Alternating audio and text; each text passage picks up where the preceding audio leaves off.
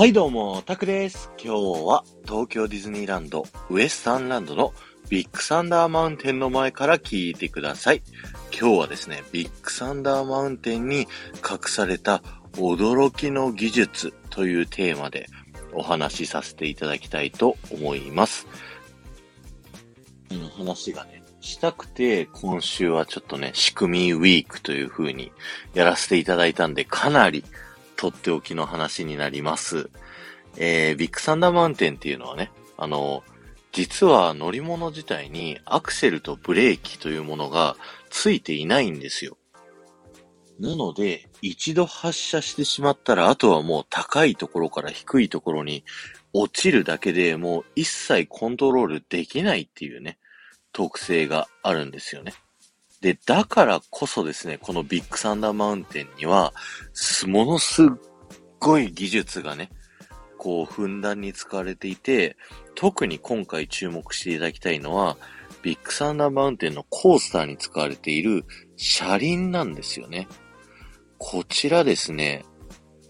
車輪が2種類使われていて、硬いのと柔らかいので使われているんですね。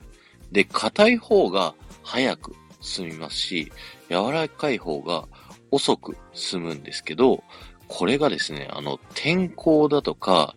気温によってですね、スピードがすごく左右されるんですね。例えば雨が降ったら、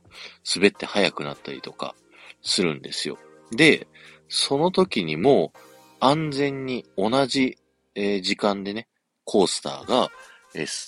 この一周をするように、一個ずつね、一対ずつ、えーこう、車輪を交換していくっていうね、そんな技術を使われてるんですね。このビッグサンダーマウンテンにいる職人さん、技術者さんが、もう次の日の天候とかを考慮して、えー何個その硬いやつと柔らかいやつを使うかっていう風に使い分けてるらしいんですね。1個その硬いやつから柔らかいやつに取り替えると3秒変わるらしくって、ビッグサンダーマウンテンのコースターが全5台あるんですけど、それらがね、あの、事故なく一日中動けるように、一個一個のそのコースターのタイヤを、えー夜な夜なですね、交換するっていう、ものすごい技術が使われてるんですよね。なので、今度、ビッグサンダーマウンテンをね、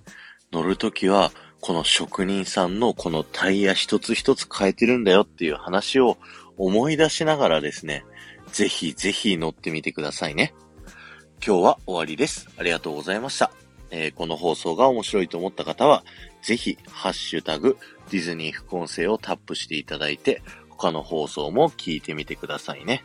そして、前回の配信から今回の配信までで、コメントいただけた方のお名前をお呼びしたいと思います。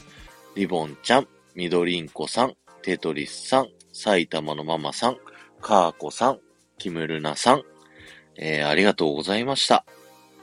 えー仕組みウィーク、いかがだったでしょうか？もう僕はね、この仕組みの話がめちゃくちゃ好きなので、すっごい楽しかったです。あの、